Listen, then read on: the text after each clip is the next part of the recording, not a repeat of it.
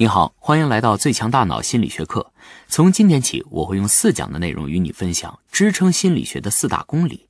这四大公理贯穿了整个心理学的研究，了解了它们，你也就了解了心理学的核心了。今天我们来探讨心理学最核心的问题之一：你的行为究竟由什么决定？有人说是后天环境决定的，真的是这样吗？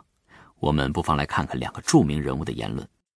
马丁·路德·金在我有一个梦想的演讲里说过一句话，这句话反映了所有追求平等的人的梦想。他是这么说的：“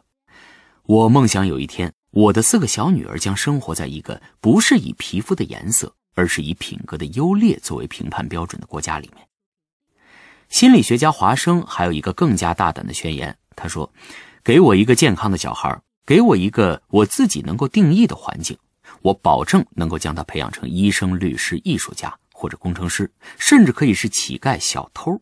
而与这个小孩本身的天分、个人倾向和种族都没有任何关系。换句话说，只要你给我一个我想要的环境，我就可以把任意一个孩子塑造成任何你想要的样子。在华生眼里呢，人的行为仅仅受到后天因素的影响，而与先天因素或者说遗传没有任何关系。那真的是这样吗？为了进一步阐述后天环境如何塑造我们的行为，哈佛大学教授桑代克他提出了一个叫效果律的概念。效果律认为，如果我们针对一个刺激所做出的反应得到了奖赏，那么这个反应和刺激的连接就会增强；反过来，如果我们针对一个刺激所做出的行为得到了惩罚，那么它们之间的连接就会变弱。简单说。我们会通过行为的效果来选择我们的行为。桑代克的同事斯金纳更是把这个观点发挥到了极致。他在一本乌托邦小说《沃尔登第二》里写道：“所谓的英雄啊，就是那些做了好事而被奖励的人；而那些恶棍呢，则是因为他们做了坏事却得到了奖励，所以他们变成了恶棍。所以，英雄还是恶棍，取决于我们的社会奖励什么样的行为。”刚才说的这些美好的理念，给我们描绘了一个完美的世界。如果我们通过效果率从小来培养孩子的工作态度、合作精神和社交能力，控制他们错误的行为，那么我们就会有一个完美的社会。不幸的是，这个理念是错的。心理学家在后面的研究中发现，在获取食物的时候，老鼠更容易学会用爪子去按压杠杆，而鸽子更容易学会用嘴。这是因为老鼠先天就准备好用爪子来获取食物，而鸽子则是用嘴来获取食物，这就是生物先天的反应倾向。人也是这样，有些小孩能很快的掌握音乐，而有的小孩呢，即使经过长期训练，仍难以弹出一首完整的曲子。科学家还做过这样一个研究：遗传物质完全一样的同卵双胞胎，他们智商的相似性高达百分之八十六。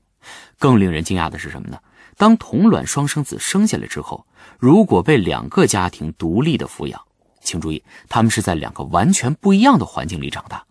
那么这个时候他们在智商上的相似性有多高呢？百分之七十二。也就是说，只要基因一样，即使后天环境非常不一样，同卵双胞胎的智商也非常相似。正是意识到我们的基因对我们的行为起到非常重要的作用。英国演化生物学家道金斯提出了一个著名的概念——自私的基因，也就是人类的行为在本质上在为基因服务。也就是说，我们作为个体在这个世界上的存在时间最多不过百年，但是我们身上所携带的基因将通过我们的繁衍在地球上永存。换句话说，人类不过是基因的载体，而我们存在的意义呢，就是要让这个基因得到永生，从一代传向另外一代。这种说法听上去惊世骇俗哈，但一点也不夸张。举个例子，有一种老年疾病叫做亨廷顿舞蹈症，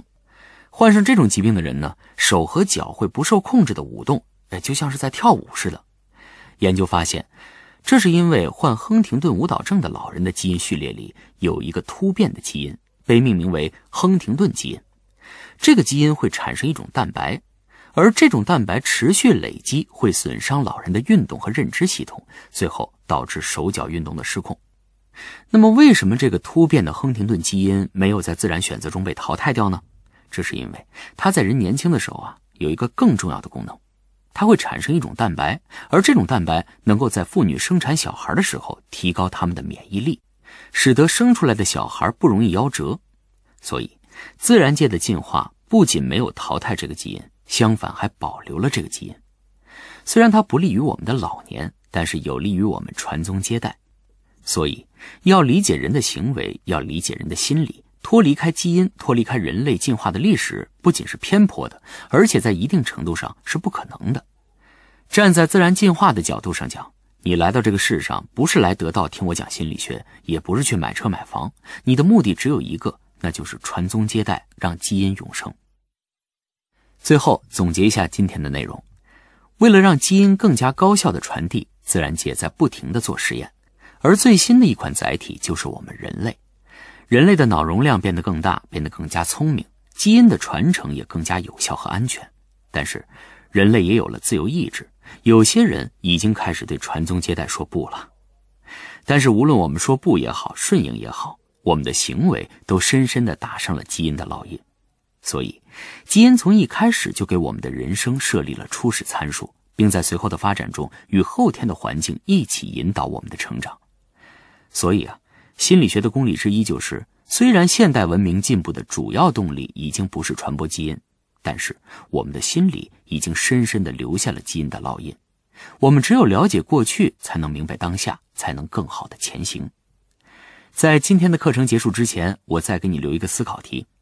先天的基因我们无法改变，我们能做的就是努力改变后天的环境，创造有利于自己发展的环境。你有什么好的建议分享给大家吗？欢迎你在留言区参与分享，我们下一讲再见。